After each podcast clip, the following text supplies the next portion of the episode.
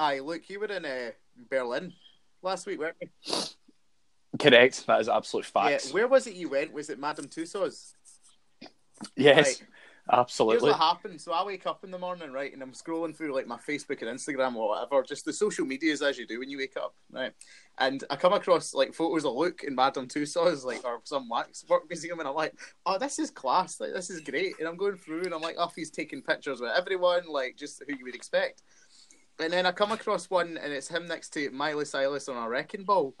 And it, it looked like he had his pins out. So I just assumed that you'd gotten half naked in the middle of this. Absolute fool, by the way. so so go... basically, I'll, exp- I'll explain it. Right, so there's Miley Cyrus, right? And next to Miley Cyrus is like a chain, and there's like a cardboard cutout of the wrecking ball.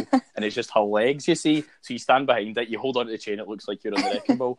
Then Trough then goes to me and says, "Can't I believe you were half naked in that?" Like, oh, well, for the record, look, I thought you looked very handsome. Jack, you need to stop this. Stop the recording right now, Jack. I'm coming to you.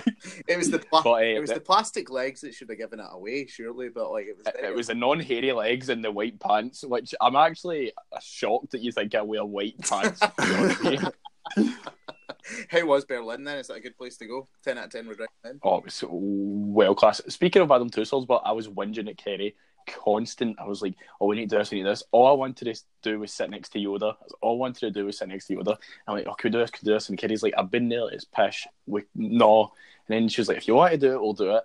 twenty-five euro each, fifty euro spanked for ten minutes walking through here, and all I've got to show for it is a couple of pictures and one picture of me with Yoda. My favourite my favourite one was with the helmet on, the ABBA. Like, uh, you hold, oh, you hold like a leash or something, it looks like you've got a leash. No, it's just, thing is, there was ABBA there, there was a pure like line to get a picture taken with uh, ABBA.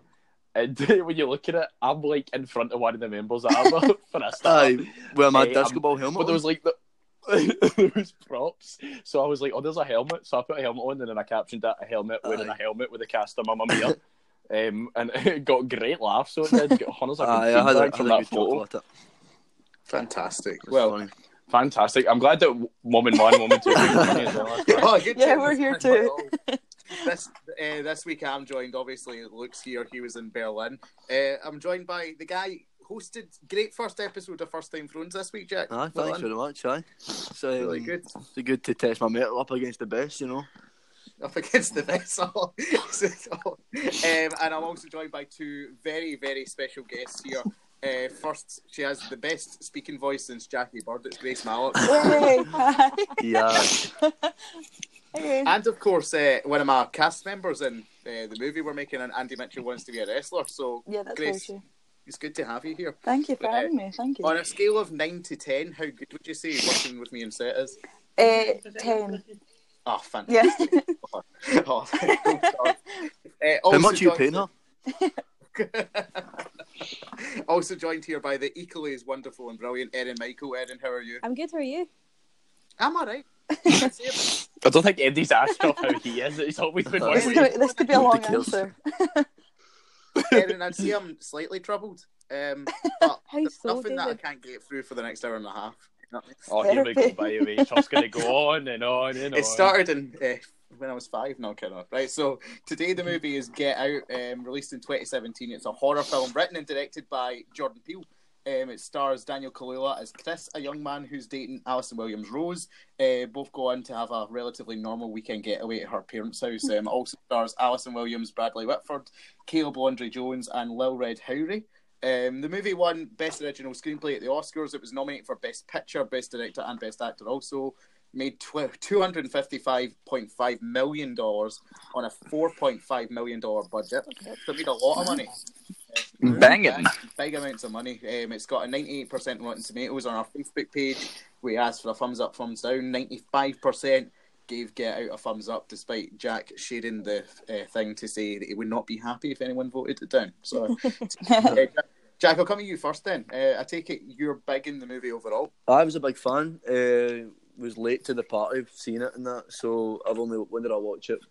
I think it was early last month. Um, so, I'd already kind of seen all the hype for it. I'd heard the spoilers and that, so there was nothing in it that really shocked me in terms of um, like the story, it wasn't a big surprise to me that he was going to get captured and ta- and you know taken or used by this family.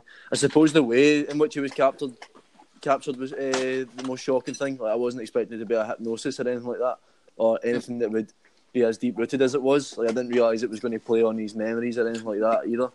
Mm-hmm. Um, it was more. Um, I, I was more just expecting something by force, like they had captured him by force. So I think that was an interesting concept for me, um, watching it, and I, I suppose not shocking, but it was interesting um, mm-hmm. to see how it unfolded for there. But a good movie overall, definitely. Um, there's not very much I would criticise it about, and I think, well, in fact, my only criticism really, um, and it's based off of just um, the way things have went and the fact that I've seen it late, is that it didn't really live up to the hype for me, but only because it had been hyped. Well, it's been two years worth of hype now, so. Um, I think I was just a wee bit let down because I was expecting something a bit, a bit beefier, really, a bit, uh, a bit bigger. Beefier, aye, something, that's, something to get your teeth stuck in there. Um, and look, obviously, Jack's talking about the plot there and his sort of expectations going in. He knew the spoilers sort of behind it, the way that he'd heard it was sort of going. Well, you went into this sort of relatively without that information. How was your first experience watching it from a narrative point of view? Uh, did it take you? Where did you think it was going to go, and did you end up going there in the end?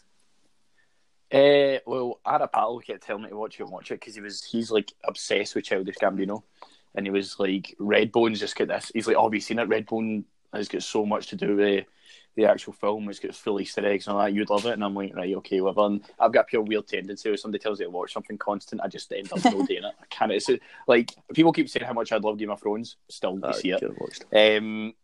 uh, but the when I went in to watch it, I didn't expect any twist. I went, I went in blank. The one thing I didn't expect, I did expect some kind of capturing, but see the way it was, like how it's turned into this pure supernatural brain swapping, like blacks are superior kind of thing. It went a pure like just took it too far. But I was I was so shocked yeah. by it, to be honest. I remember just like.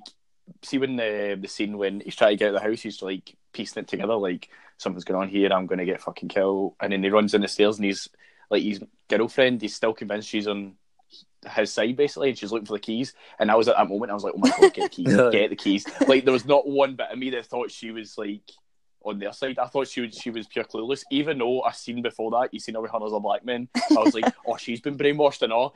She was she's so nice. She can't be involved in this. She's all right. And as soon as she went, oh, you know, I've got the keys. Honestly, jaw dropped at that point. My ass fell out. I was like, whoa, man. Um, but I think for the first time film, oh, done it. Um, Peele's first film is absolutely sensational. It was just done so well, and I think the main character in it, I can't even remember his name. Chris. His name? Chris. I just thought he was sensational. That actor was just so good. And then I think he was underused in Black Panther. Uh, like well, we'll get into in that. We'll get into a discussion on uh, Daniel Kaluuya in a wee second, and especially we're going to discuss where Get Out ranks among the first the debut films for directors. Grace, the way... Uh. The way it sort of set this up, like I thought it was going to be some sort of like slavery angle is what it seemed to play into, um, a sort of set sort of set for wife sort of thing. Where with you've got the grand, what ends up being the grandparents there, mm-hmm. the two servants they have at the house, and then we see the auction in the back garden, and it's Chris's photo, um, on on the stand sort of thing. Was that where your mind went, and how do you think? Um, race sort of plays a part in Jordan, this film from Jordan Peele and obviously us as well, but do you think in a way he's wanting to subvert our expectations on the angle we're taking with race or the angle he's taking with race in these movies? Well, to be honest, like I did know what happened before I watched the film. Like I love knowing a spoiler, so I did ask people that had seen it what happened. Um, so I think um, like had I not known, perhaps like those bits would have maybe gone unnoticed. Like I wouldn't have noticed the kind of racial elements till like the plot twist. Mm-hmm. But I think having known the plot twist before, or even just rewatching it, like yeah, I definitely think what was it? If he's subverting, yeah, racial... subverting the racial expectations going on. Because what I thought it was going to be sort yeah. of a simple story where these this white family is sort of enslaving these black yeah. characters. So it turns out to be yeah. something sort of di- really different yeah. than that, you know. Well, I mean, it's the same way. Yes, it is actually what you're saying, but it's just they're just yeah, they're not using way. it to they're not using it to like oppress them. I suppose they're like well, they want to be black. Yeah, it's almost like the physical advantages. Uh-huh, they're using, they're using like... it to exploit whatever sort of beneficial traits they seem to think they have. Yeah. Um, the weird yeah, thing was for me was, deal... see when I watched it... Sorry. Oh no, I was just going to say, what's the deal with the Grandad again? Is he? Is it not uh, like he... he wanted to be the... Uh, Jesse Owens. Jesse Owens, yeah. Yeah. Okay, that was just... I couldn't remember what the advantage of him was. So that's but... why he's running. Yeah. Yeah. yeah. And Erin, there's obviously there's a final twist in the tale in this movie at the end uh, when Chris finally uh, sort of defeats the family and gets away. We see the police car pull up. Uh, now in the end, it to be uh, his friend, the T S A agent. Um, mm. But was there a part of your mind there that was thinking something else is going to happen here? Oh God, yeah, because I was wanting more of a uh, conclusion, I suppose, just because of it's like, oh shit, so we've done all this, but. He's Wait, have, get arrested anyway. Have you not heard about the original ending? No, I haven't. Because apparently the original ending was almost like a the police assume they've done it because they're black. Yeah. yeah. And apparently, it, like it tested with audiences, and they were just like, "Nah, this is too like negative. Like we want him to get out." And, like, yeah, exactly. But uh, so yeah, apparently he like changed it. Because when I first saw the police car, I was like, "Oh, well, it's a black Shit. man over a white woman." Or yeah, exactly. She's going to get arrested. Yeah. Um, But I wanted their, like, I didn't want him to be arrested, but I just felt that it was going to happen. So I was left with this kind of dread, I suppose, that something like that was going to happen. Yeah. yeah, I'm so glad it's him that showed up at the end. He's yeah, yeah, and I want to get into the performance here, so I'm going to start with uh, Lil Rel Howery, uh, who plays T S A agent uh, number one. Uh, someone just take the floor here. Uh, is he one of the funniest characters in horror of all time? Oh, yeah, definitely. And I think he's needed, like, to be honest, he's definitely, like, the comic relief. Yeah, oh, definitely. Like, some of his great lines, he's just pointing out, like, everything that's, like, going wrong in the situation. Uh, and, Jack, I know you don't like the sort of, we were talking about Deadpool the other day, it's that sort of meta uh, commentary in a film from within itself, uh, and he seems to fill that role within this movie. Like, I'm curious to see whether you would have liked his role in this. No, I, d- I did like him, actually. I think he fills he fills in that gap quite nicely. Uh, as Grace was saying, like, the, I mean, obviously he's meant to be the comic relief, but it takes away from what is already a, a really sinister, um, a sinister idea.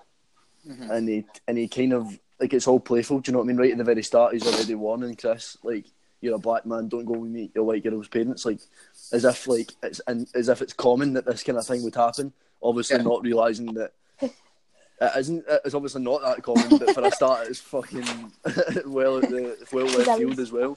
I was reading so, all the theories about the film, and it was that it was all his, like, in his head. Because yeah. at the start, when he plans it all out, saying, nah, it's a sex slave. Like, this is going to happen to you. Uh, it's like, just, uh... Yeah, I heard that as well, actually. Yeah.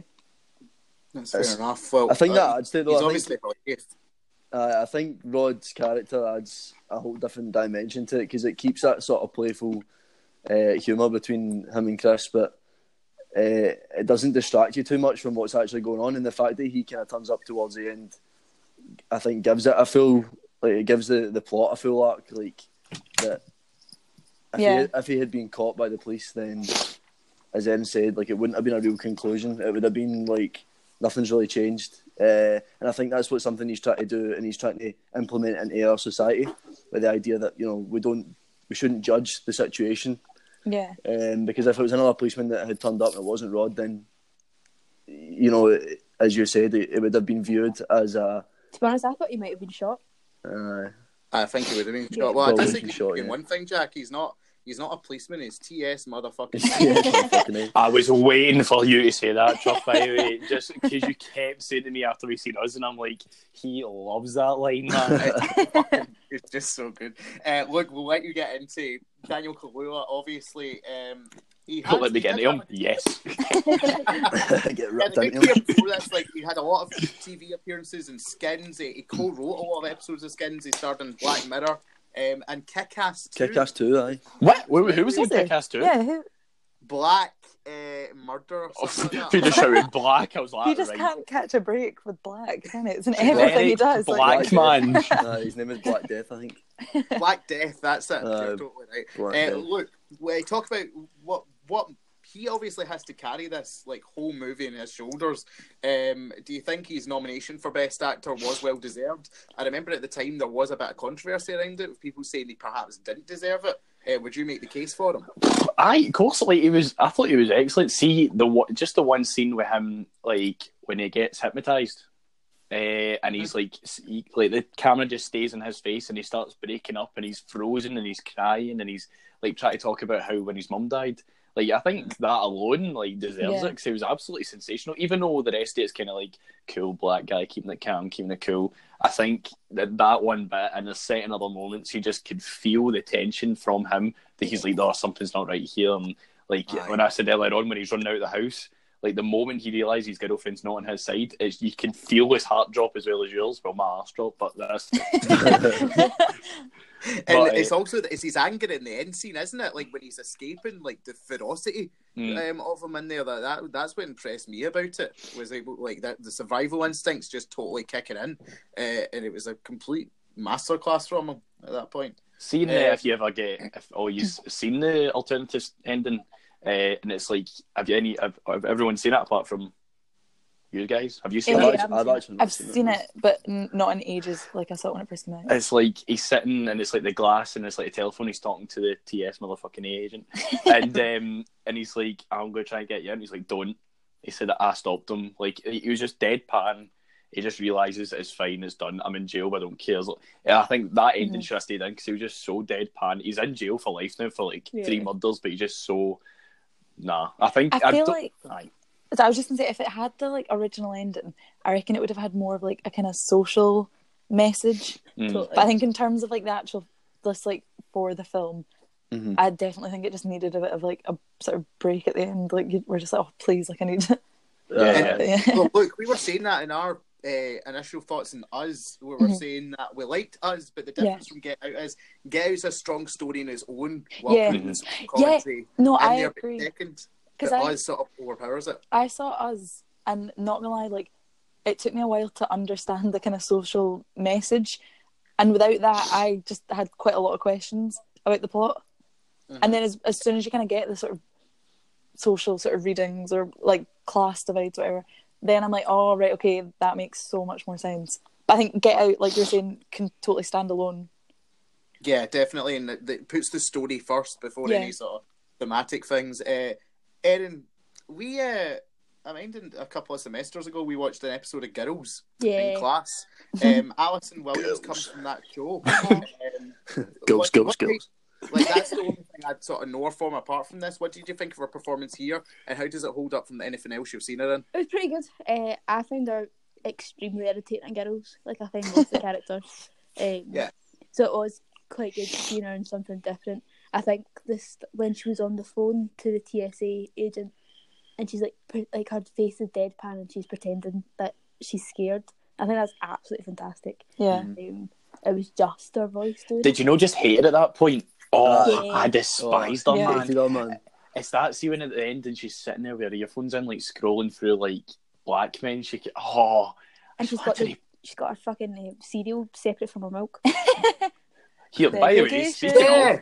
That really irritated me at yeah. the time. Like, I'm not a fan of cereal. I've been pretty vocal about this. Yeah. Um, but if you're going to eat cereal... on the podcast, I've been pretty vocal about it. What? What's happened? But I was supposed to be, like... I was watching Jordan Peele talk about stuff, and he was saying that a lot of people thought that was intentional because you're keeping, like, the white away from the coloured.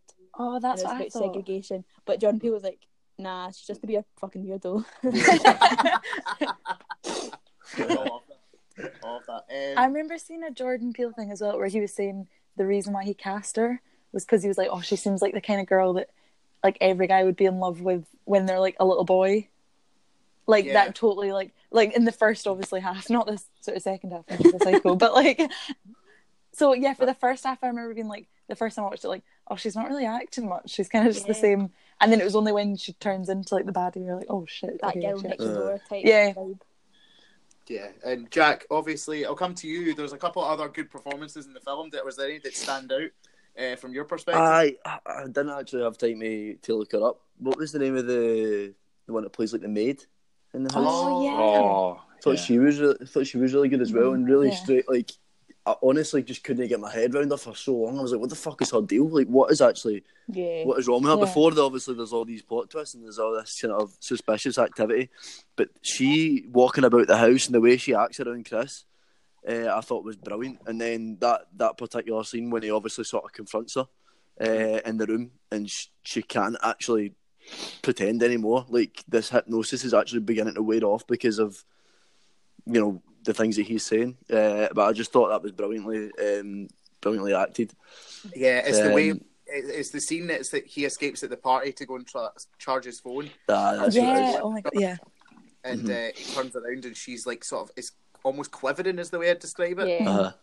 Uh, it's really, you're right, it's really bizarre. And also the guy who plays the, the gardener mm-hmm. uh, or the grandfather. Oh my God, uh, man. I wouldn't I wouldn't say he's anyone, I wouldn't put him up there as a performer, but yeah. I think yeah. uh, in terms of cinematics, my, one of my favourite scenes is his like charge uh, uh, him, him oh, yeah. running him running at Chris. That I think that is just ter- I, I think there's something so creepy about that. Like, here, no, can we t- all take a moment, right? Look out your window wherever you are and imagine a guy just sprinting towards the house. How like frightening does that you. sound? Oh, staring right. You. But the thing is, no, I didn't get it. Like, he, he went running and he was staring at Chris and then he turned round. And then when he seen them later on in the film, he was like, sorry about that, I was just doing a little bit of running. I'm like, you did a little bit of running, mate. You got full on going for it. Um, I think her mum and dad are also like really good. I really enjoyed yeah, them. No, no, no. Um, Truff, what's um, the mon again?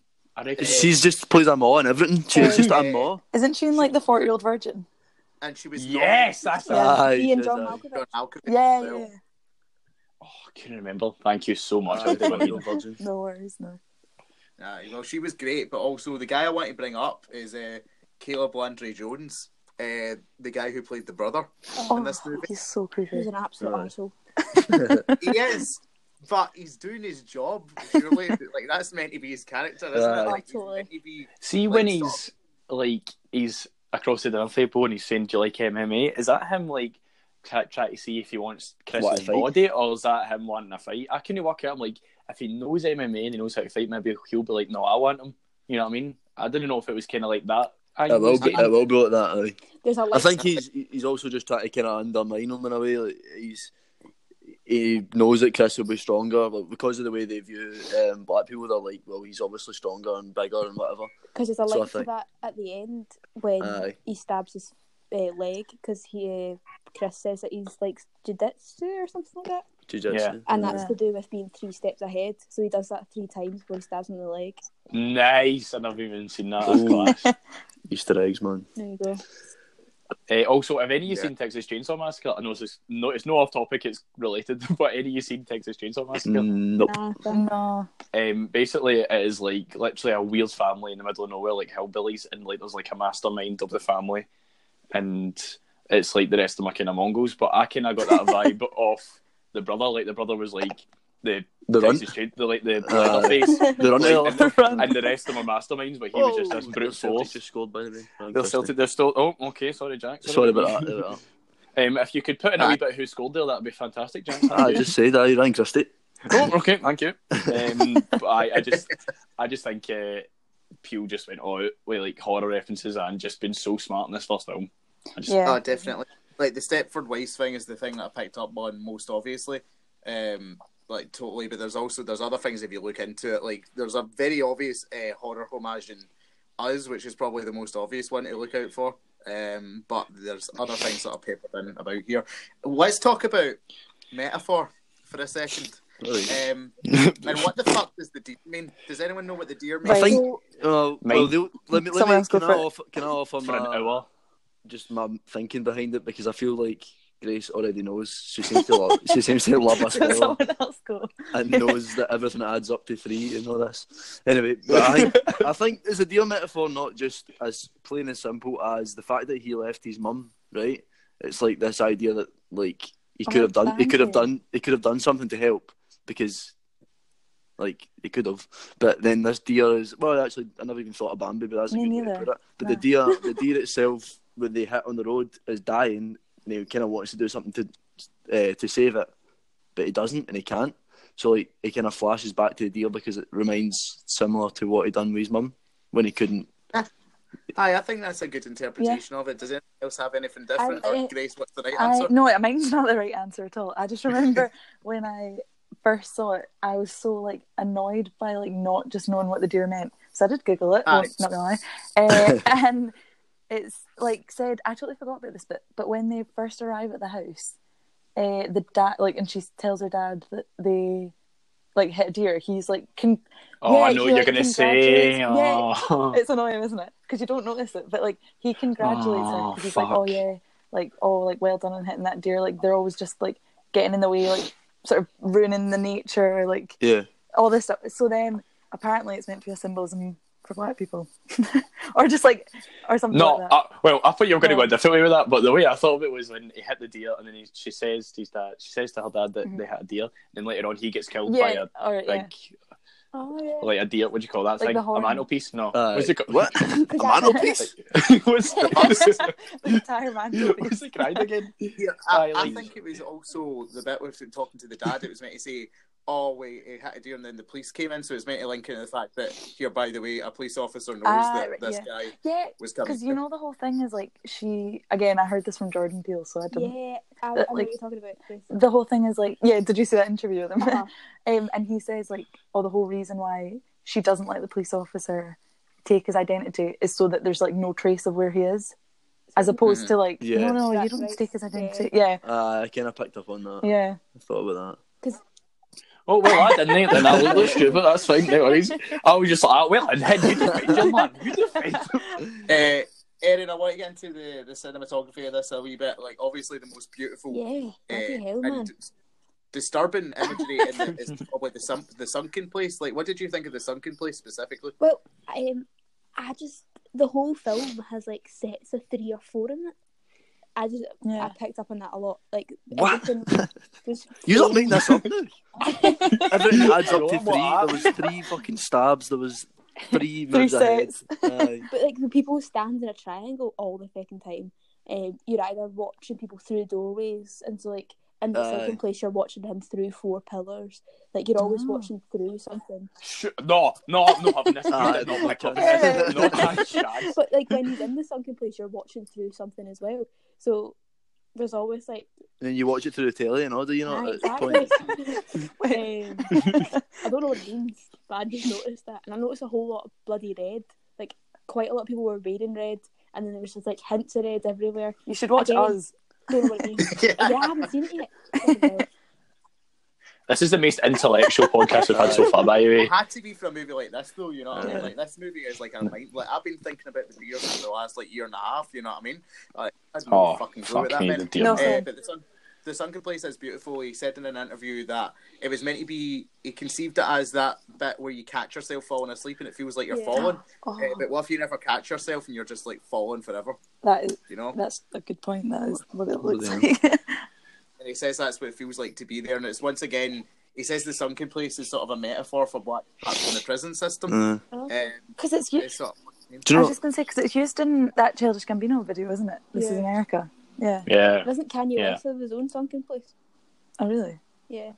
For is that like, is that because he's like, like, he's not. like one of his rooms in his house, his sunken place? Oh, jeez. like... oh, right. Someone that's what? Kanye in a nutshell. Jeez, oh man! Like my favorite, probably my favorite uh, scene in the entire film might be the opening scene. Uh, like yeah. I love the way it's just like the one shot of like where he's dragging the body and the camera turns around and it like the car runs goes away. Run rabbit, run rabbit, run rabbit. That reminds me, by the way. So you know how I was saying about Childish Gambino, my pal was saying about uh-huh. Redbone. So you know it's like, um, and if you've not heard Redbone, one of the lyrics mm-hmm. is "Stay woke," and uh, when it's panning around Chris's apartment.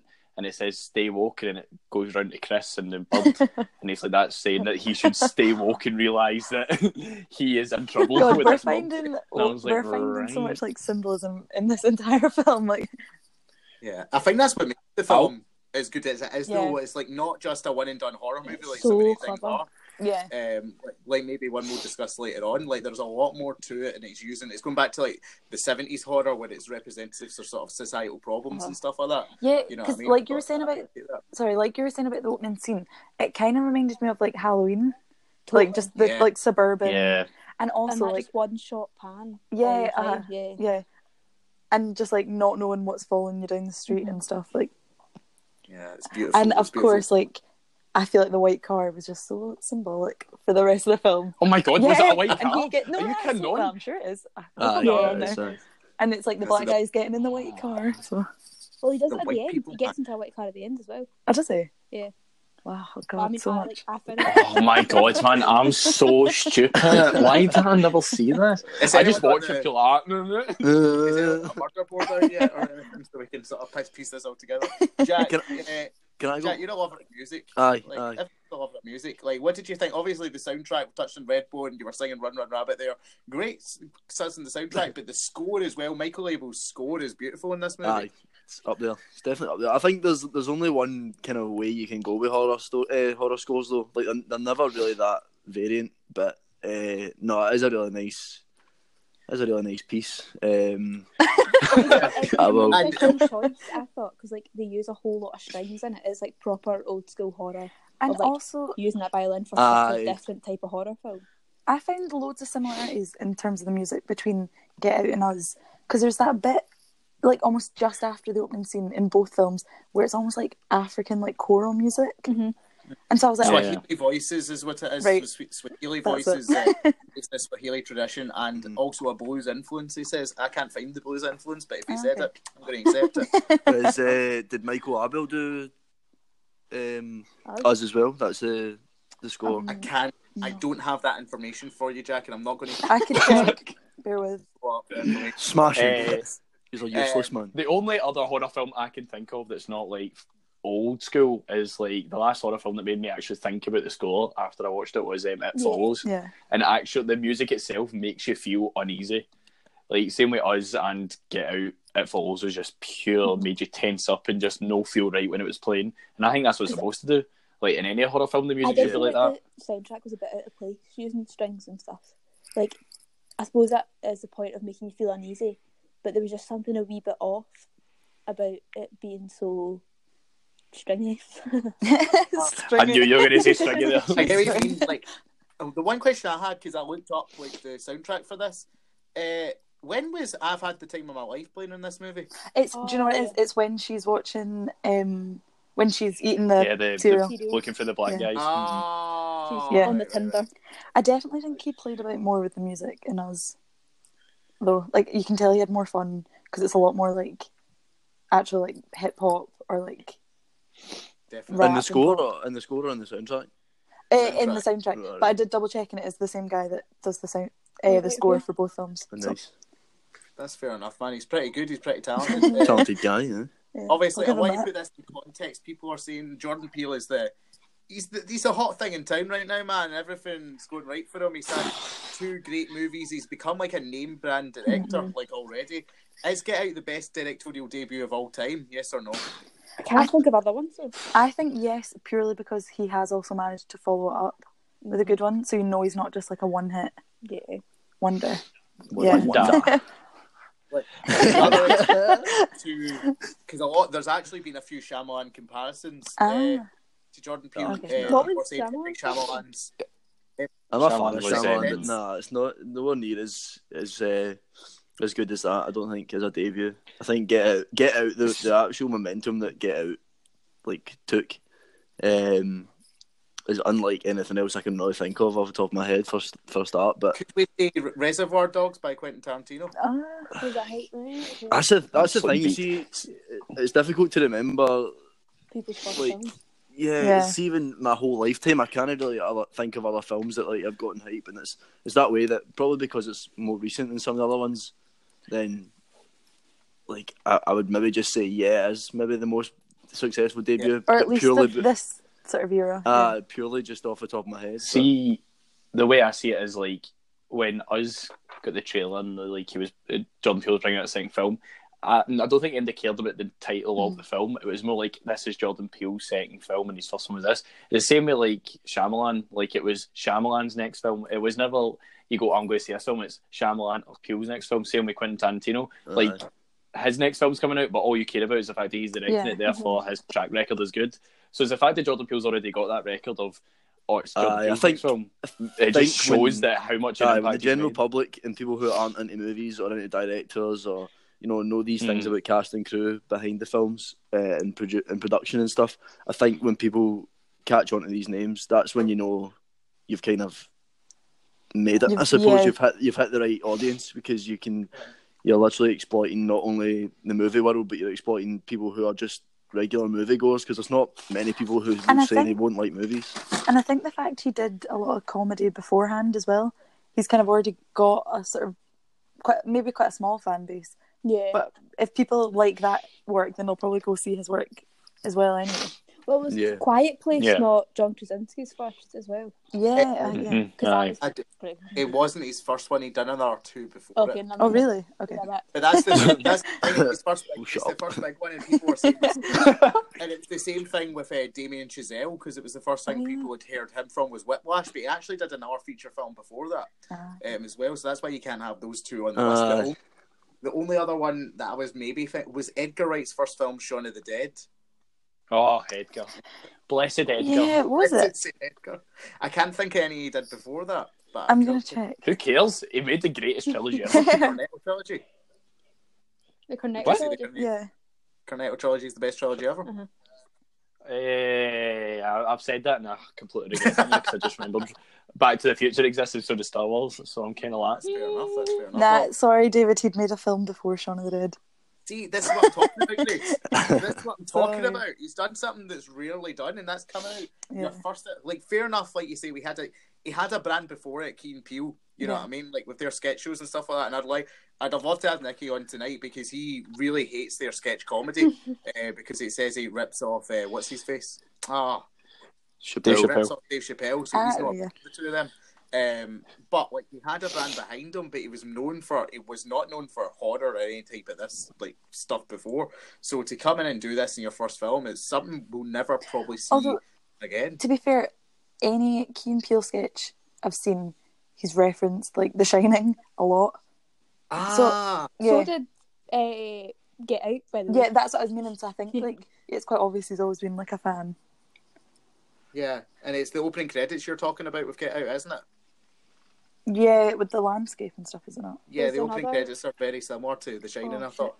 I think there, I think there is an actual uh, like dialogue reference as well, though. I think, or they say something about being cooked. Oh, what is it? I can't remember. I think they they, they say over something. The tannoy at the T S A, like flight two one seven. Yeah, and yeah. that's the door number of. Oh, okay, maybe that's what it is.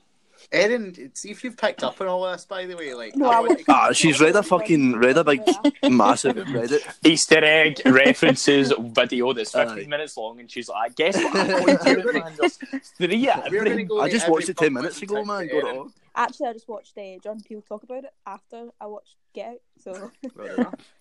She did her research, guys. She That's Wait, the problem. We'll what are you trying to say? What are you trying to say? I, I try to figure it out, David. You um, so obviously, his next his next project sort of right now, we don't know he's directing next in terms of films. Um, the Twilight Zone project that he's at the helm of um, is the big thing that everyone's been talking about. Are we excited to see the Twilight Zone being I'm brought back, especially so in the age of anthology? I really like Twilight Zone. Twilight Zone's class. Uh, but apparently the first two episodes have been released uh, for the Twilight Zone. Well, from like a not public viewing, but some sort of like Leak. review. Cry. And apparently the first two they're absolutely oh. excellent. Like they're not, they're not. People are worried about the new Twilight Zone being very Black mm-hmm. Mirror-y, uh, which is what Black Mirror basically is. But uh, apparently this keeps keeps it to the original source of like the original Twilight Zone. And been its own thing. My voice cracked a little bit. Um, but but apparently it's it's excellent and it keeps to what it was originally was, which is just Twilight Zone a wheel day and not Black Mirror. Is it just remake, like retellings of the old stories, or is it? I don't right, okay. think so. I think it's more oh, modernised, okay. so it's not going to be like fifties yeah. old fashioned now, but it's going to be like it's going to be like Black Mirror, where it's something happens and. Like a thirty-minute right. sketch of whatever it may be. And no, I'm excited. That's fair enough. I want to ask you this uh, now before we finish up part one. Um, I'll just go round. I want you to give your final score for Get Out, all right? Um, oh, this score system, it doesn't even matter. It doesn't matter. Nothing matters, Luke, when you boil it down. Like, it looks all right. Now, I want you to tell me your score for Get Out, and I want you to tell me if his next film should be a horror, or if he should try his hand at a feature-length comedy. So, Jack, I'll come to you. Um, my final score is an eight. Um, thoroughly, thoroughly right. enjoyable. Eight thoroughly enjoyable. Didn't really live up to the, the massive hype, but um, a really interesting concept, and I like the sort of yeah, I like the social imprints in it.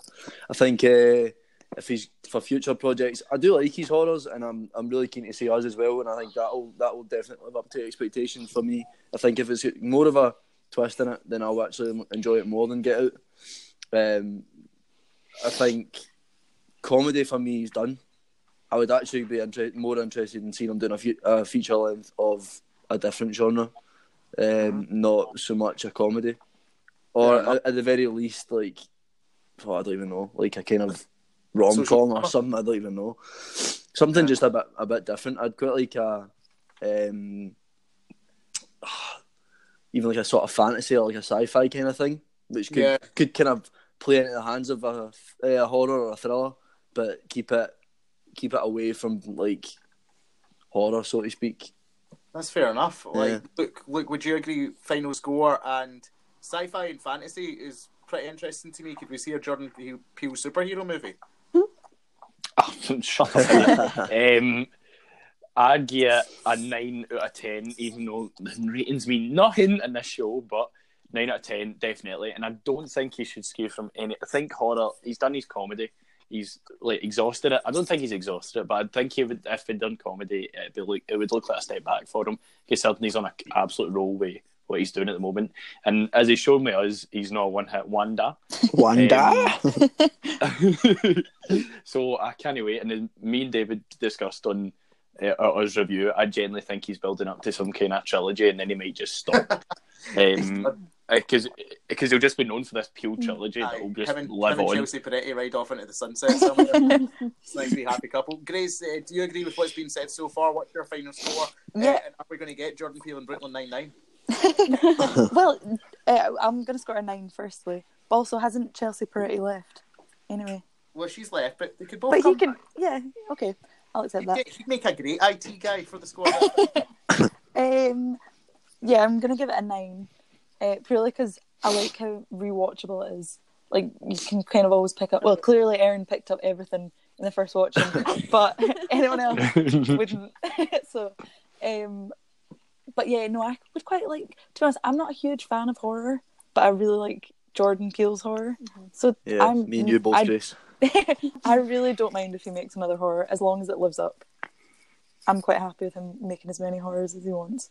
That's fair enough. Uh, Erin, give me your score, and what would the Sound of Music remake look like under Jordan Peele? What the fuck is that? Uh, I'm going to give it a nine. Um, and, oh, shit. Um, She's got no notes in this. The pennies dropped.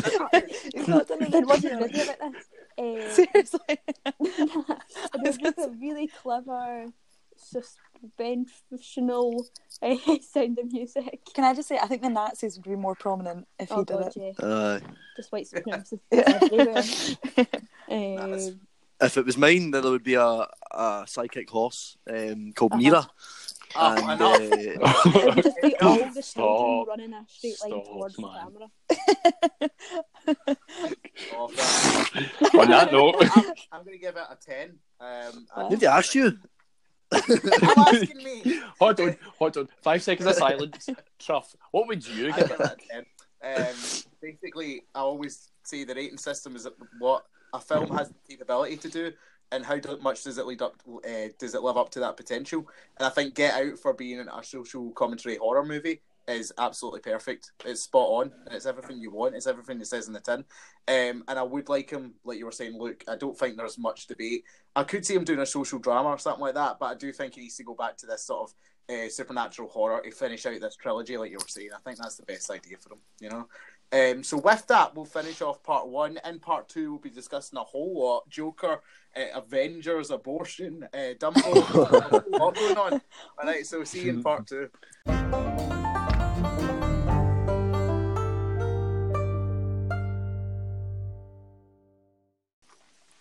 And we're back with part two. Anyway, so my leg just keeps twitching. Get on, right, what, go. I hate coming back from part two. It just sounds really awkward because then I'm like, I don't know how we lead into this. I suppose we'll just lead into it with uh, the first story. Uh, today, the first teaser trailer dropped for Joker. Uh, it's actually about the Joker. Um, it's not linked into the actual D C canon, the ones of D C canon. Um, it's his own separate entity uh, that exists outside of the other movies. Um, it's going to be released third of October. It stars Joaquin Phoenix as the Joker. Robert De Niro is also featured in it. And it was written and directed by Todd Phillips. Now, if you don't know the name, here's what he's most famous for. He's most famous for his work in the Hangover trilogy. Oh. Um, he's most famous for Judy. His most recent film that I could find was War Dogs, um, that came out recently with Miles Teller and uh, Jonah Hill. Um, and he also did some writing work on Borat, for which I believe he won or was nominated for the Oscar. He's um, done some... uh, he's some C V, that. Uh, it's a complete... Jack, you hear those projects, it's a complete tonal shift uh, here. Well, I mean, I mean, fucking Hangover trilogy and Judy is just like the same movie, isn't it? It yeah. like, genuinely is. Aye. It's just that the sad gap and I was just adding my fanny. Uh... Aye, massive, massive change, um, to be honest. And and actually, the Joker movie, based on the trailer, was completely different to what I was expecting. But I'm, I'm interested, I'm intrigued by it. Seems like a real sad Aye. kind of story, like this this tormented guy. That's clearly a psycho, but like he's clearly got his own problems that he's uh, trying to overcome, and he obviously...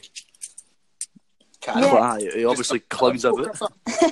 Aye. Uh, See, one of the one of the trailers I watched, the comments below was like, "Guys, don't get mixed up. Remember, the Joker killed the Rob, killed Robin." I'm like, "What? Right? It's as if like he's talking about him as if he's an actual murderer." I'm like, "Guys, don't feel sorry for him. Don't do it."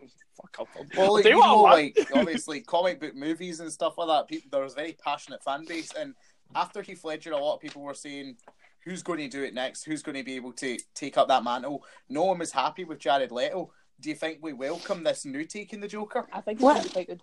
Yeah, I mean, I'm not a big superhero fan, uh, like film, not whatever. Uh, but Luke just rolled his eyes. but, but I, I mean, I, like, on, like to us, unless until they said, not known. This was like, and obviously up until the end as well, when it said Joker, I would not have thought this was part of like the D C sort of universe. No. So I would be curious it's, to see it. Yeah, it doesn't seem very superhero. No. Uh, it doesn't have a superhero feel to it at all, really. Or a, or even a villain, for that matter. Like, it just seems like he's the actual victim in this. Yeah. Um, even though you get glimpses in the trailer that he goes a bit insane or something and starts to just act a bit strange. But I think we already know what's going to happen to him. Like, there's obviously going to be some... Uh, shift or some revelation in his character that he becomes yeah. somewhat evil, but mm-hmm. it is an interesting one because you, you see him really vulnerable uh, a lot of the times in the trailer, so um, look yeah, forward well, to it. Erin, I've, I've been very I've said it before, I've said it about Michael Myers and horror villains, and I said it about Darth Vader as well. The more we know about these villainous characters, the less interesting or scary they become. Mm-hmm. Do you think that'll prove true with the Joker in this movie? Obviously, it's somewhat of an origin. I don't know. They've changed it up a bit because I was noticing with the makeup, particularly, that they've completely changed that. They're really not hiding behind scary makeup in order to make him scary. Mm-hmm. So I think they really are playing into it, like just him as a character being quite bloody terrifying, um, rather than. Making yeah, look, uh, rather than the costume doing the work yeah, for him, like because um, especially like even him looking in the mirror and holding his fingers up to make the smile uh-huh. and going back down, and he's just looking so like depressed and distraught. I love that, and yeah. there was a lot of there was a lot of comparisons made. Todd Phillips said in interviews before that there's a lot of influence from the King of Comedy, the Martin Scorsese movie, mm-hmm. and I tweeted today. I said this looks like a, a crossover between the King of Comedy and another Scorsese movie, Taxi Driver. Yeah. It reminds me of both of those a lot. Because um, sort of Robert De Niro's in it, isn't he, as well? Yeah. Yeah, Robert De Niro's in it, so it even makes that comparison a lot clearer. Did he, did um, he make it? You know what I mean? He only so had it's a weird to me. Clip in the trailer, which I find quite interesting. I can't even remember well, it now. It must Robert have been short. Robert De Niro was only there for like three seconds in the cl- in the trailer. Yeah, it's a weird one. uh, look, look, obviously, yes. Um, they've said this doesn't link into the sort of worlds of D C, the overarching story. If this movie's a success, do you think that will change? Mm-hmm. What do you think, mate? Aye, of course it will. There's yeah. like so they've mentioned even in the trailer they've got Arkham, Arkham, and you've got Gotham mentioned, right? But it's also set kind of near the past, yeah. right? So if, if you don't know, D C is an absolute shambles right now, and they've got a new Batman. It's not Ben Affleck anymore, but they're wanting to go near. Was Armie I think Hammer they're looking for a younger Batman. Armie now. Hammer was so rumored think... along with Robert Pattinson as the last two I've heard. Oh, okay. You, you know who else is rumoured? Henry Cavill. Mate, how does that yeah. make sense? Nah. Aye, exactly. So, n- weird. Um, but I think the way it's going to work is this is just going to be a standalone film, and there's going to be a hint to Bruce Wayne and or Batman at the end of the film, and they're just going to leave it hanging. And if it's successful, which it more likely will be, they'll then introduce this young Batman, and this Joker will then go off against him. Uh, but I, I can't see it not tying in. Because I didn't think they were going to actually yeah. show the D C logo. I thought they were just accredited D C in the credits, but at the end of the trailer, it was the they use for everything. So I was surprised by that, but yeah, aye, it's definitely going to make money. Aye, definitely. No doubt about it. The it's one of the things money, that screenwriter Zach Stenz tweeted today. He was one of the writers on Thor and X-Men First Class as well. I'm not sure if he's credited in First Class or not, uh, but he's saying if it takes putting a superhero character uh, into these intense character studies to get people to see it, then so be it. Um, so I do think it's going to be it's a different superhero movie to what we've seen before, uh, but I do think it'll be successful in driving audiences out. Uh, one thing we know that's going to get audiences out to cinemas is Avengers Endgame, and I can vouch for that. Mm-hmm. Six, the six-hour fucking wait time I had yesterday to try and get tickets yes. tonight. I, I genuinely, I genuinely thought I was going to have an aneurysm. Like, it, oh, an absolute nightmare the amount of times the Odeon site crashed in me. And the fucking, I felt bad for the obviously the customer service team. One of them tweeted me, and I was a, a bit salty towards them. Uh, but um, look, I'm going to come at you first for this. Obviously, huge Marvel fan. I'll tell you my thoughts mm-hmm. first. It was a good trailer. I wish I hadn't seen it. Oh, fucking! That's stealing what I was going to say. Uh, uh, but see, the thing is, but I can't help myself. I've seen hundreds of people tweet, oh, I'm not watching it, I've seen enough, I'm just going to go in blind. I can't help myself. I get too excited about what people are saying. I'm like a puppy, I'm just wanting to know. Um, I wish I didn't see it, but at the same time, I did, man. It's so sexy, man. I watched it. See, I, I've watched that trailer like seven times. I watched the original Endgame trailer at least twelve times. I analysed it scene by scene in my own heed to my own audience. um, I'm so excited for this film, man. And exactly at Truff, had an absolute meltdown in my work trying to get tickets opening night. I ended up having to pay an extra four quid. That's right, an extra four pounds sterling to go to the stupid Odeon Lux to get the recliner seat because I couldn't get one in Brayhead. But you know what? I said this to you yesterday. I would have sat worth it, like if it meant I was going to see it opening night, man. Like I was ready to like just sneak in uh, to the Odeon. Uh... Aye, I'm not a bum. Grace, I wouldn't have done that. Yeah. I'm not an asshole. A fan of the Marvel movies up until this point. You said you're not a big superhero fan. Is there any part of you that's excited for Endgame? Not even a little bit, not gonna lie. Sorry, guys. um, the only time I've seen it he does, he does, he does, he does. So, to be fair, maybe I've just not given it a chance.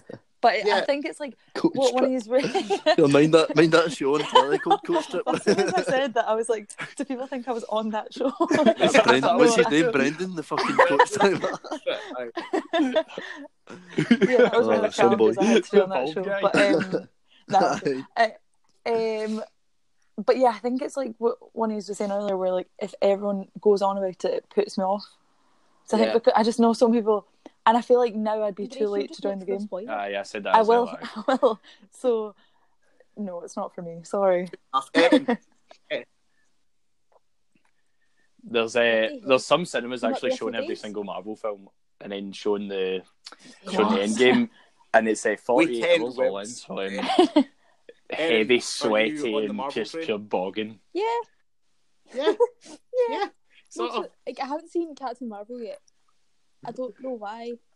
I just haven't wanted to, which is a bit yeah. weird because I'm normally up for seeing most of them. Just um, listen to our review on Spotify, uh, iTunes, and all other good podcasts. What a plug! What a plug!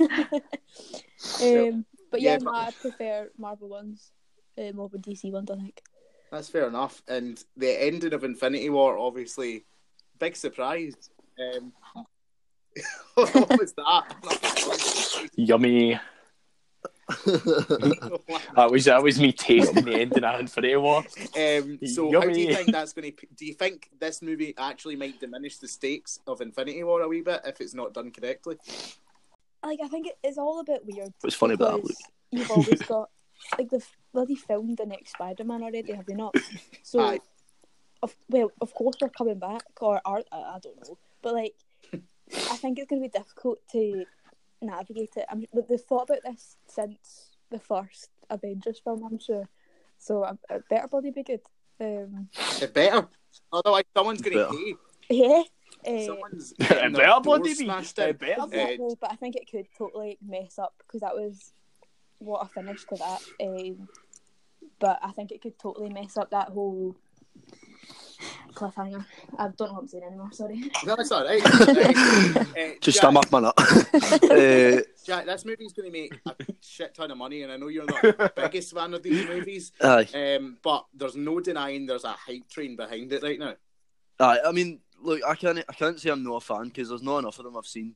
I have seen the first Avengers, uh, I think I've actually seen the second one as well, like, in parts, but it was just never something that, like, just captivated me really. It was just a lot of a lot of heroes that I had no interest in as a young guy, as a wee guy, and and, and they've just like grown to be something that I can't be bothered with now. Like, as you as you said, like the hype's just too great now, and I feel like I've kind of missed the train.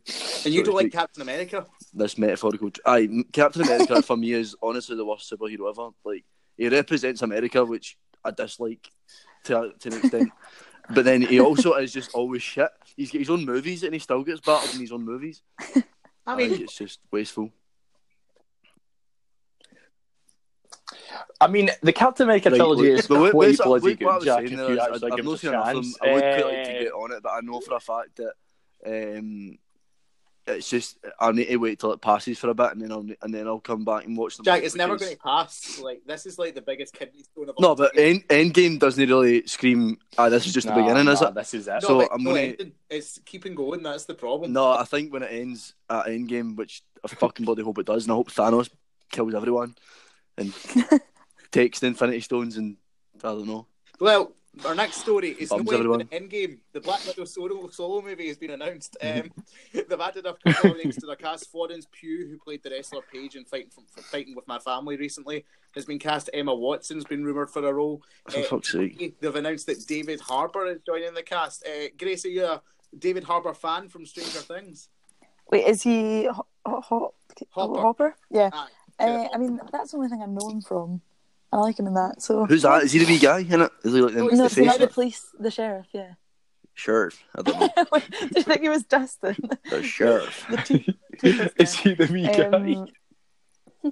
Yeah, I mean that's all I know him in, and I like him in that. So fair enough, fair enough. uh, right, Erin, does a Black Widow movie interest you at all, or is it too late? No, I, it, yeah, I, I'm quite looking forward to it. But um, is it not going to be released? Is it released on the new Disney um, platform? The the rumour is right now that if it doesn't get a theatrical release, because they're talking about uh-huh. they've already they've got the Scarlet Witch and Loki shows that are going out on the Disney Plus streaming service. Yeah. Um, and there is the there's the rumour going around that they could move Black Widow there as well. Which is a bit of a shiter, because like if they waited this long to do a like female superhero film, mm-hmm. and then they're going to shove it on a website where half the people aren't going to be able to watch it. Definitely, and it's behind that paywall. You know yeah. what I mean? It's the problem. Um, and look, obviously, you followed the M C U since its initial run. Uh, you pitched uh, this Black Widow. I was going to say, uh, he must be fucking choking to say something about this. Uh, you've been one, you've been an advocate look, for Black Widow for a long time now. Why is this movie uh, the right move for Marvel post-Endgame?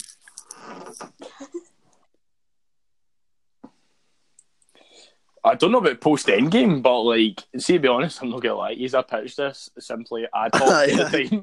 I'm I not, like, the biggest Black Widow fan. It's like, ah, right, I'll Trying do this. Save your ass now. Posters up my wall, I know that. But, uh, I know, I think it's, like, they've, I think they've done it too late, to be honest with you. I think they should have done it films back. Uh, they've, they've wanted a strong female lead for ages, and they had one sitting there waiting. Uh, there's like hints for the whole universe that Scarlet Witch had all these adventures to turn into this amazing Russian spy that she was, and she mentions different missions she was on, but it's like pure masked and like secrecy. But they've just waited this long that I think I just no bothered about. I'm now like caring about this and like expanding space universe that they're now building. I don't give a fuck about her Russian adventures when she was fourteen. I want to know about cosmic things. I think like Jack, you've always been a sort of advocate for a more realistic style of filmmaking. Um, so the space universe, like Guardians of the Galaxy, but I think a Black Widow movie is probably more up your street. Aye, but as a standalone film, I don't. I, one of my problems is with the, the realism is the crossover.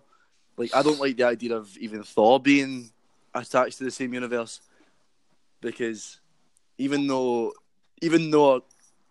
No, but even like this is going to get real detailed, man. I'm going to show my two colours as a big fucking gimp. But like the whole the whole idea behind like Norse mythology is like in space, so it does make sense, right?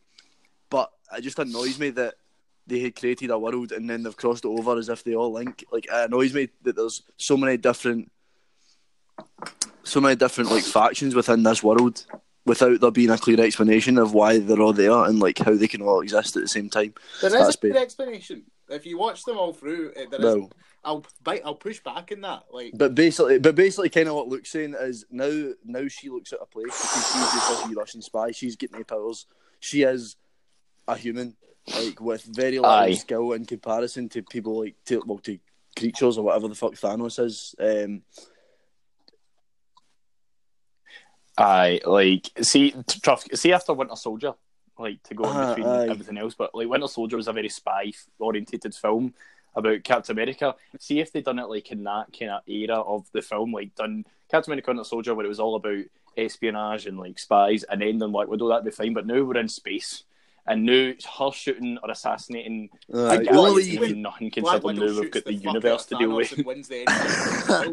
Alright, they'll be biting your tongue. Well, the only the only way you can sort of justify it is if like fucking Thor, like Thor, I I fucking D D man. uh, only if D D comes out and fucking makes an appearance is the only way. No, I think like the way the way that Iron Man obviously has the money to build these, this equipment and can function, fucking I don't know, I, I suppose across the universe. Um, if he can replicate stuff for people like Black Widow and uh, who's the who's the actual the actual guy again? Hawkeye. Hawkeye. Like Jack, you don't need to worry about Hawkeye. There is no chance he's making out. Hawkeye. The next film alive. Nah, fucking no chance. No, no chance, mate. He's dying. He's dead. Definitely dead. Uh, now I'm glad. I'm glad we got to talk about the M C U a wee bit because uh, the next up is a bit more serious. Um, a movie called Unplanned. Uh, released this week, um, to. A lot of controversy. It's got a fifty percent in Rotten Tomatoes right now. It opened at number four in the U S box office, uh, a six million dollars opening, which is pretty good for a religious movie like this. Um, there have been petitions um, online to have the movie removed from theatres. There's been a lot of uploading and stuff on Twitter. Mm-hmm. Basically, the problem being is it, it tells the, tr- the story of a woman who is the youngest director in Planned Parenthood history.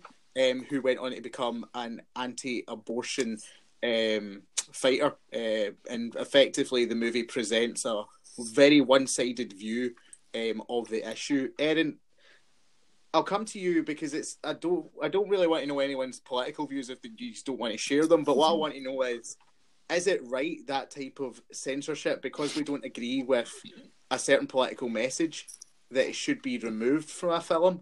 Um, or do you think it's more than that because of the potentially damaging nature of this movie? Um, I'm not too sure, because I think if it was the opposite side, I'd be all for it.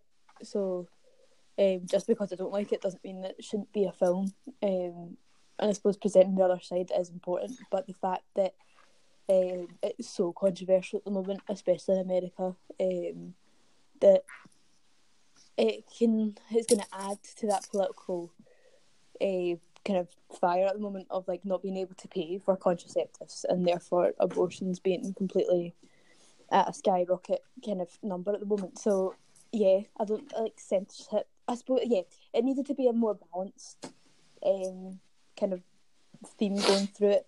Uh, I'd like to know the kind of opinions of the director of it um, to see if theirs lines up. I'm sure it does, but it would be interesting to have a look yeah, at it. Yeah, well, it's, it was directed by basically a lot of men and pro-life funding yeah, behind it. Um, Grace, mm-hmm. basic, effectively the same question to you. Um, and it, it's, it's hard because we're looking at it.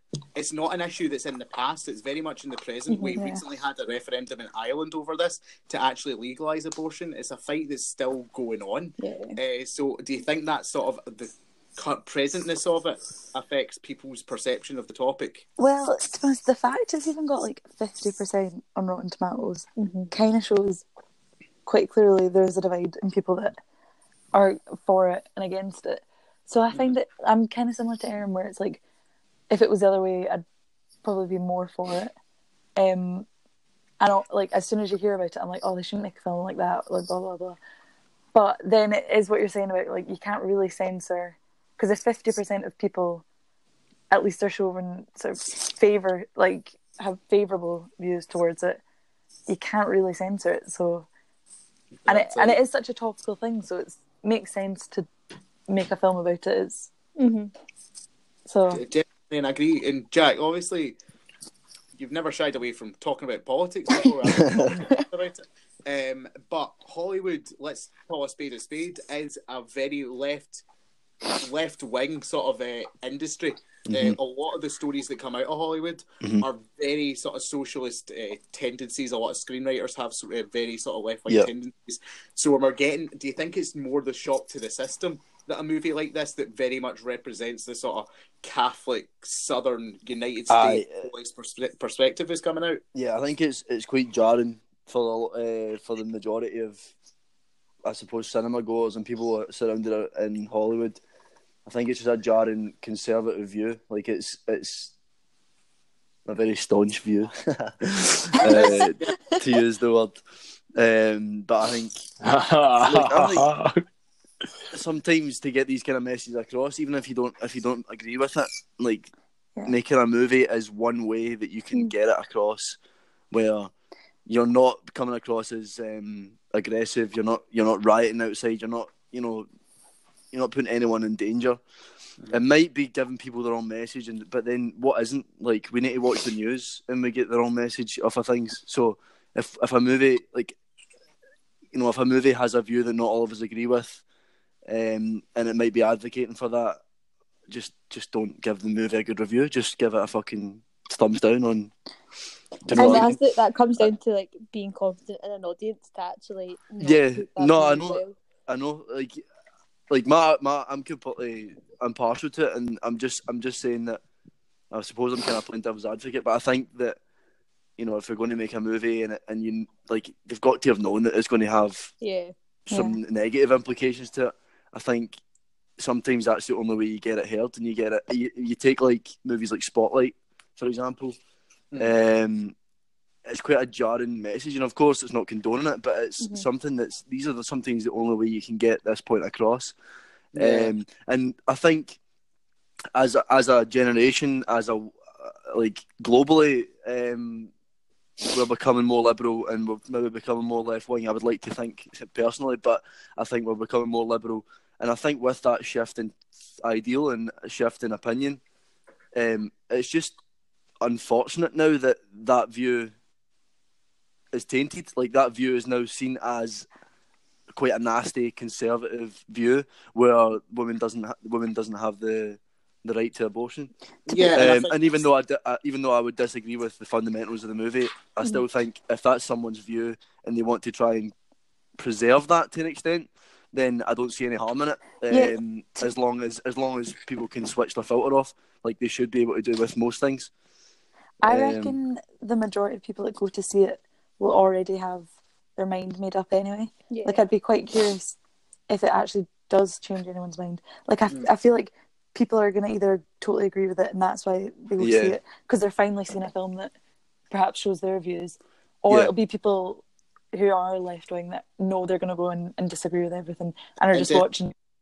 I, I, do, I do agree with most of what's been said, but, Luke, I want to put yeah. this question to you. Like, film, it's not like presenting something in the news. It's a highly mediated form of art. So we're going to be, we're going to have, like, these scenes of abortion to, like, overly dramatic music in the background, and it's different from just writing a point of view or presenting a point of view in a normal way. It's totally emotionally manipulative. Do you think that's maybe where the problem lies with this movie, perhaps? I will. I mean, it's trying to, obviously the film's out to put a message out there for a reason, and it's going to do stuff like that to, like, make people, like, change their mind. That's the whole point. But as said, people who go see it are either going to see it to be angry. I don't think anybody's going to go see this film for, like, to be openly minded. Yeah. I don't see this this film being that film, you know what I mean? And I think the film's there to I think be it, I think you're right. It's there to most people. It's there to provoke a yeah. religious audience. And we've seen, like, Grace and Erin, you you know better than me, there is a market out there for faith faith-based films in the in the world, you know? Yeah. Like, there's a big, there's a huge market in, yeah. like, especially Catholic movies. Um, and th- it's no surprise the time of year that this has been brought out around Easter is oh, no coincidence, believe you me. That. You know what I mean? Like, it's the Catholic, the biggest Catholic holiday on the planet, mm-hmm. or yeah. the biggest Christian holiday, sorry. Uh, sorry.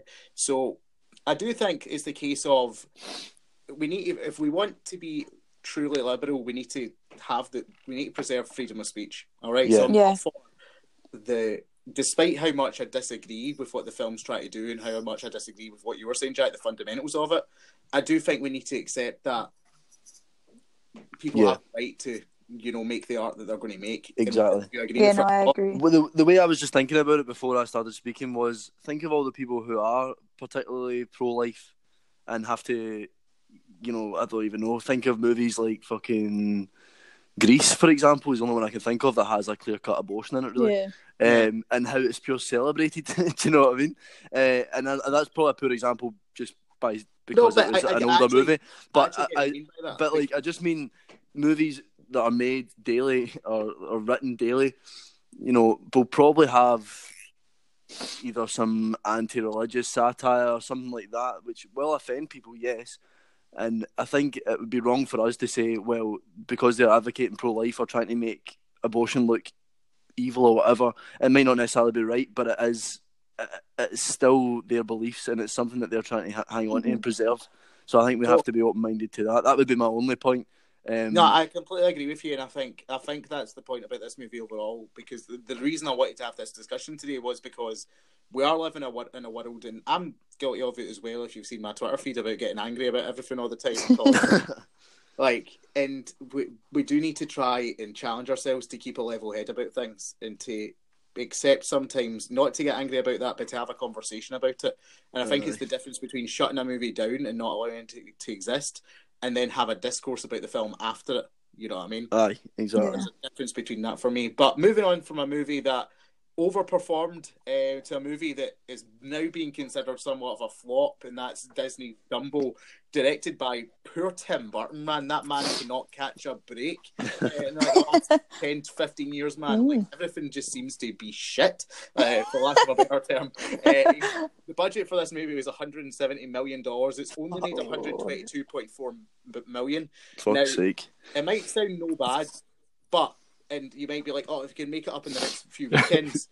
It's coming up against Shazam. Captain Marvel's still out. Yeah. Avengers Endgame's just around the corner. It's not going to have much chance to make any more money. Basically, with these big productions, they say they need to double your double your budget to make a profit, because the budget uh-huh. doesn't include advertising costs and so on and so right. forth. Um, it's got a forty-eight percent in Rotten Tomatoes. Um, I'm going to open this to the floor. Are we over Disney live action remakes? I was over it when it first came out. I yeah, same. They're bloody awful. And I feel like this is just the start of them. Yeah. It's got Lion King, Mulan, Like, I'm not. I'm not Lion over King, them. Aladdin, Mulan, Maleficent oh, yeah. two, and Cruella are the you five on the slate. I did quite like Maleficent. Was pretty good, mm. um, but because he made it much darker than yeah. Disney films are, so I quite like that. But that's the only one I've liked so far. Yeah, Jack, you had a lot to say about this. You told me you had something I... to talk about. Oh, no, it wasn't wasn't a lot to say. I just uh, I'm not over the idea of them. I, I still like them. I still like the idea of them. Some of them, I think some of them don't really need them. Need a remake. I wouldn't say Lion King's one. Yeah. That needs a remake. I actually rewatched the original Lion King recently, and was kind of just in my head thinking about the characters that have been cast, eh, sorry, the the cast mm-hmm. um, for all the characters and stuff. And I thought, you know what, they could actually make something good of this. So I hope we do it right. Yeah. Um, but I wasn't a massive fan of jung- well aspects of Jungle Book. I didn't mind, but there was loads that I thought were was a bit strange, a bit far fetched, like making uh, King Louis massive, like just, Obi do. So fucking stupid. um, Alad- Aladdin as well. Like I just don't see Aladdin needing one. Like, to be honest, Hunchback of Notre Dame is the one that uh, one of my most one of the most underrated Disney films. I think Disney Agreed. Classics anyway. I think but so. I think um, as a live action, it suits it perfefully. Is that um, getting? Really? It's not it has, been officially announced, but uh, talked about yeah, yeah. There's, no, I there's agree. I think that'd be interesting. It. Then John um, Gadd has be, actually been announced as a producer on the project, but it's not yeah. been for a release date. Oh, okay. uh, I think, uh, for me, that's one that, for some reason, has been overlooked and should be should be looked to be picked up. Pocahontas as well, I think, would be an interesting one. Yeah. Um, it seems to be like the ones that they haven't made are the ones that I would quite like to see done. Yeah. And the ones that they are making, I'm not really arsed about. So I... Dumbo wasn't a massive fan when I was younger. Aladdin could take it or leave it. Um, and Lion King, I just don't think does like needs one. Like yeah. it just really doesn't need one. I feel like they're like personally, all I can think of is like it being a money making scheme. So I think. Oh, you don't say. no, but then, but, like, but then it just feels like totally. I don't know. Like oh, it just Seems forced. Yeah, and it, I just feel like it takes away all the fun for like I don't know. I just, I, I, I don't. I think it takes away all the kind of like. Originality of the of the originals. I feel um, like they're just trying to repair like the bad messages or whatever kind of race, yeah. kind of like washing and like body image wise. It feels like this might be like a repairing scheme in order to. It's trying to erase the troubles of the past. Yeah, of. exactly. Yeah. Look, what do you make of this? Like in terms of remakes in general, Hollywood seems to have this obsession with remaking good stuff instead of going back and thinking this wasn't so good. Let's mm-hmm. do this again. You know what I mean? Mm. Well, I mean, I think Disney are just humped. You know what I mean? They've got like they've got so much money and they're buying everything, right? But they need to keep obviously their own production going. So when you go to Disneyland, you're seeing Mickey, Goofy, and you're seeing all the Aladdin, you're seeing that. So obviously they don't, they can't rely on the old nineties yeah. films to keep going forever. So they need to remake them. But the choices are absolutely mental. Dumbo, no, I have no idea why. Because I'm the same with Jack. I couldn't give a fuck about the flying elephant, to be honest with you. Um, But, like, Aladdin, again, take it, leave it. The ones I would pure like to see are the pure ones, like Atlantis, Lilo and Stitch. The Hollywood Reporter. Wait, imagine that live action. Well, ago, to a certain extent. Stitch is very much on the table. What are they not remaking, though? Like, I swear everything... Uh, class would that be? The problem, the, the issue with Stitch is that you might end up with something like Sonic Truffles and then you'd just start crying. No! Like, I imagine they try to make a live a live action Stitch, and he just like. But up I'm going to stop like, Truff right there. Doug, I'm going to stop Blue and like. Oh. Right, I have a lot. Of... no, Jack, stop him, stop him. I'm going to just, I'm uh, going to interject and just say. I mean, there has been, I have been, that's the one I would like to see as well. Story, but aye, but like, The Rock and it wasn't Disney. Aye. I mean... Wait, uh, the live action Lion King's still a musical though, isn't it? Yes. Because I know some of the some of the live action ones aren't musicals, Mulan, and they're taking Mulan. away the best yeah, part. Yeah, yeah.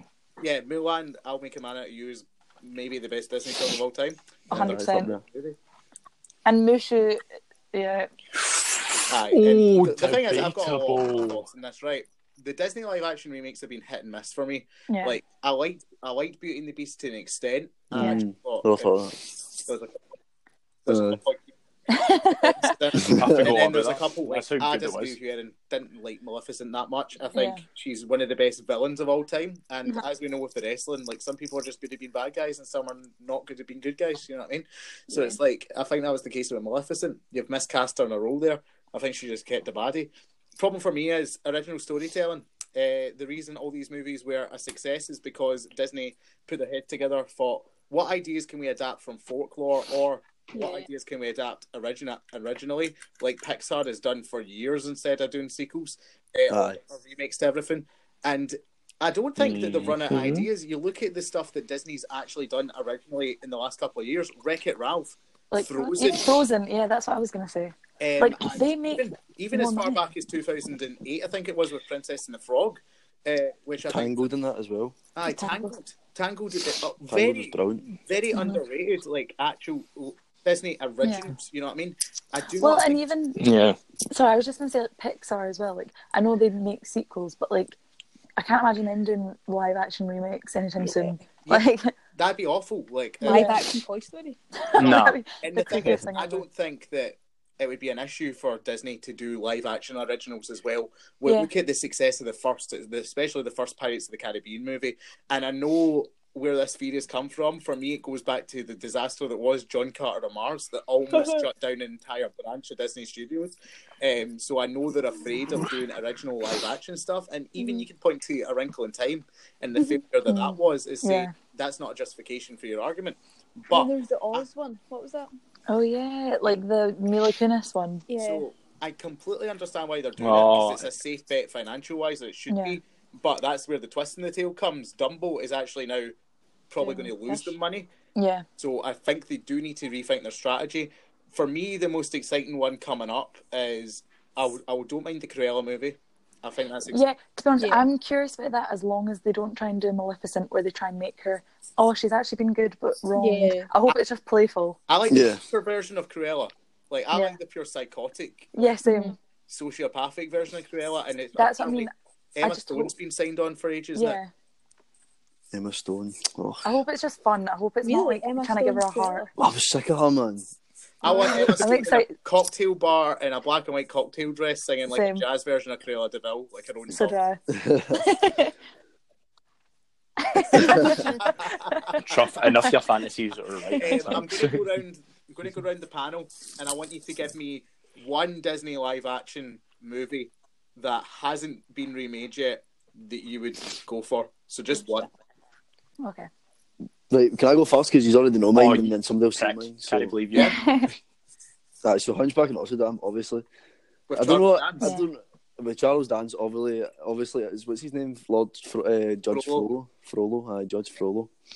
Um, I don't know who would play Quasimodo, but I feel like you'd get somebody who is like actually no bad looking, but then just put hundreds of prosthetics on him, so that so that it would just be like I don't know. He's got he's he's ugly in the inside, really. No, he's ugly in the outside, but he's actually. He's handsome on the inside. Yeah. Uh, but I think just, for me, it's just it goes down to like just like remaster the songs and stuff um, from the original, uh, the original Hunchback. Then it would just be fucking unreal because the songs in that are class. Yeah. yeah. And and it's just like a different. It just has a real different feel to it. Like Jungle Book's been done. Aladdin's got that kind of. I don't know. Aladdin, Aladdin, Lion King, and Jungle Book to me all just have the same kind of. Feel like feel to it. I think whereas Hunchback, Hunchback in Notre Dame in a like uh, a eighteenth century France just seems amazing. Like, a, um, and think of the, I was going to say think of the um, the characters you could cast in for like char- characters like um, Clopin. You know the one who basically narrates it at the start. Oh, he's you like mean the, Stanley he's Tucci? The, he's the he's the puppet master. Definitely Stanley Tucci. That's who's Stanley Tucci again? I've ever seen one. Who's Stanley Tucci again? Uh, oh. Caesar Flickerman from The Hunger Games. Oh, right. Ah, yeah, yeah, I suppose he could do that, aye. Oh, he would definitely do it. It's not even a question. If it doesn't happen now, I'll be annoyed. Um, guys, who else has one? The one... Hercules, mate. As I said before, Hercules is a winner. You just like big, strong men. Which... Yeah, as a winner. Shut up. Uh, they're right, like, look at me. Sorry, I know this is audio, but look at me. Uh, but see, uh, what do you call him? Oh my god. I fell. Pete? Phil? What's the guy called again? Pete? Fucking Pete. Are you bringing Danny DeVito back as Pete then? Phil, sorry. Oh, no. You're absolutely no, right. Um, I'm, he fits perfectly in there. Uh, Hercules, I have no idea. Oh honestly, my god. I was no, actually going to say John Krasinski no, Hercules, but oh. no. He needs to be blonde. Uh, Hey, no, could, well, he's ginger in a Disney also, movie. No, I just say he's ginger in real life because he's Hercules. No, because he's a wee skinny one. Right, is it Ryan Gosling? Pish. Chris no, Evans. Pish. No, fuck him and all. Chris Evans, no man, yeah. absolutely not. No. Nope. Thor? Uh, he needs to be young. I don't know. Who would play Megara? That's the question I'd have. Megara. Oh, Aubrey Plaza. Aubrey, Aubrey, Aubrey Plaza. Aubrey Plaza. I was about to say Emma Stone there, but that's she's in my heat. That yeah. literally Aubrey Plaza. Who's that? Um, part of the girl from Parks and Recreation. Ooh, don't, don't know if she can sing, but basically I, just the I, same vibe. I would say I'm in love isn't like right. that much of a sing sing number. Yeah, uh, it's more of a speaky hanging to it. Speak sing it. You know. Ooh la la la. Great song. La, uh, la, la. That's it. See the, oh, the fact, five see the three muses. Girl. The muses. Uh, oh, the, yeah. the three girls. the, the muses. I'm thinking back to Erin, can you three, confirm that as three, three of everything? Uh, three of them. Aye, the muses. Yeah. Threes and fours. Be framed with threes or fours, right? Okay. See? Watch it again, you'll see. Look, what were you saying about the muses? Um, well, oh, I am to help me out. I don't know how to play them, but it's got to be Black Woman. But I don't know. One of them's got to be Whoopi Goldberg. Originally, but they couldn't do it. That's uh, I, I know. That as well. How weird would that be though? That'd be so shite. So glad uh, that was it. Well, yeah. I think I'm I think so the perfect casting for one of them is Octavia Spencer for the small one. Oh yeah, yeah, should be good. Uh, yeah, be good. Aye, aye, I the one in um, Ma, Ma that we watched. Ma, Ma, Ma. I was drunk out there. I didn't actually say that one. I can't stop saying that. Uh, Grace and Erin, give me your pick. Oh, um, Atlantis. Yeah. Atlantis. Does anyone remember it? That was my favourite. Um, hey, big bump for me, but that would be such a cool sci-fi remake. It would be. Who are you casting as Milo? What? Oh shit! Uh... What? Away. Michael J. Fox. Far too old. Um, a young Michael J. Fox. And he's got Parkinson's. Who did you say, Erin? Tom Holland. Tom Holland would be class. Tom yeah. Holland would be absolutely class. We need to stop recycling the same, the same people, though. I feel like nah, I see the same people in the Disney. Same movies. Fuck them.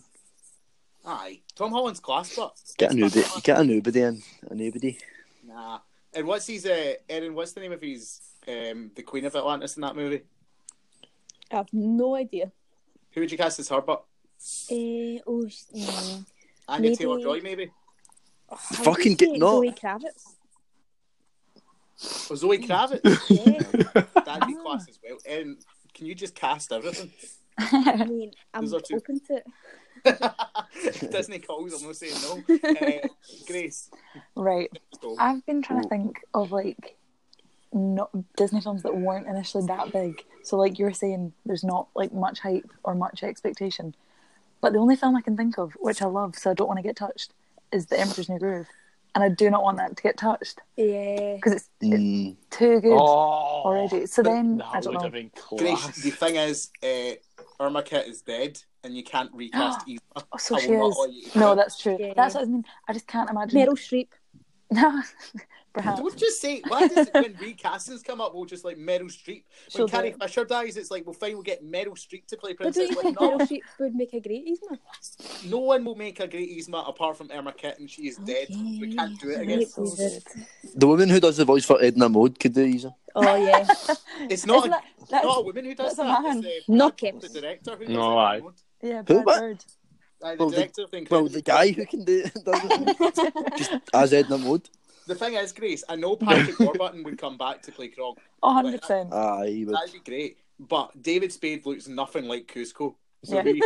That role. That's what I mean. It's too good a film. But I was like, It would have, yeah. The voices make it as well. I yeah, think exactly. The voice acting in that is brilliant. So mm-hmm. you you would ruin it by yeah. making it live action. And then ah. I was thinking, I, I don't know, I was trying to think of obscure ones, but n- none, I think, could be made better by a live what, action. What one? Uh, no, I couldn't think of any. None? All right. I thought you said the name of the movie there. I was like, The Nun. What the fuck is that? The Nun. I'm Disney live action remakes. I, I'm going to cheat a wee bit. Like, there's, some bo- there's some books about, cheat. like, stuff in the Magic Kingdom or something like that. I would like, mm-hmm. like a... Oh, obviously. You, look, you mentioned, like, the main Disney characters, like Mickey and stuff. Oh, Why yeah. have they not had, like, a big movie? Because nobody gives a fuck about them. Yeah. How? Why, why had, would they? They I, Disney they cares, David. I get a grip. Honestly, you couldn't live action this like podcast every week. Though, yeah. Just mousy people that look like. Aye. I'm going to say two words. Two words to y'all. Kingdom Hearts. I think we could Kingdom shit out of this. Aye, I wouldn't mind the oh, Kingdom Hearts right, idea, but that wouldn't you be got me back in, David. I'm be... here. I'm here. I'm here. Aye, I think just an animated one, version would be better. The way it is. Nah, having live action in it, it's happening. Yeah. If it, on a side note, have any of you played Kingdom Hearts? It's the absolute cringiest game yeah. I've ever played in my life, and it's all about friendship and being loved and all that. So, see, Aye. if that did get made right. into a film, I wouldn't see it. It would ruin it. it. Just be constant cringe. I love for the cringe. I am the cringe. I'm the walking. I love it. Anyway, you're a walking cringe. Guys, I know. It's, it's been it's been fun. It's been a good time. Been pleasure. You know? uh, Speak for yourself. I just want to also, I just want to also stress that we managed to get this from twenty percent of my battery. We'll say goodbye to you first. Finishing. Uh, I'm so happy with myself. Us, uh, next time when we talk the Matrix, you're looking forward to it. Never seen it. Seen first oh, two seconds. Oh, the Matrix is class. Turned it on. Uh, yes, here Jack we go. Higgins, um, obviously, you'll be back next time for the Matrix. Uh, tell people why they should tune in to First Time Thrones. First episode now up. Oh, because there's just it's just full of absolute nonsense as you would expect, um, and there's a there's a. Aye, for us, aye, would you obviously. Would you expect for first time films and first time Thrones, obviously, oh, right, and not right. to mention full time football. Yeah, not so, to mention full time football, and, and, and, and I would hate to not mention them. Aye, um, they're available on Spotify, iTunes. Aye, go check it out. Go check it out. Um, Grace, it's yeah. been great having you here today. Oh, thank you. An absolute pleasure. um, what have you? What's the next film you're going to see? Any plans? Oh uh, no, I don't have any plans. Uh... Nah. I was going to say that. Truff, you asking her to? Uh, why? Yeah, you know. No, that's fine. Uh, Erin, what was the last? What? Oh, swiftly moving on. What was the last film? I'm roasting. Well, I'm not going to sign off. Thank you very much for coming. Oh, you didn't. You just uh, left, Erin. That's for sure. See you later. Erin, tell us more about uh, number threes and number fours quickly. I mean, um, so if you just look at Get Out once again, you'll just see. I'm actually. I will actually go back and try and find these patterns. I think it's an interesting thought. Mm-hmm. Well, on that bombshell.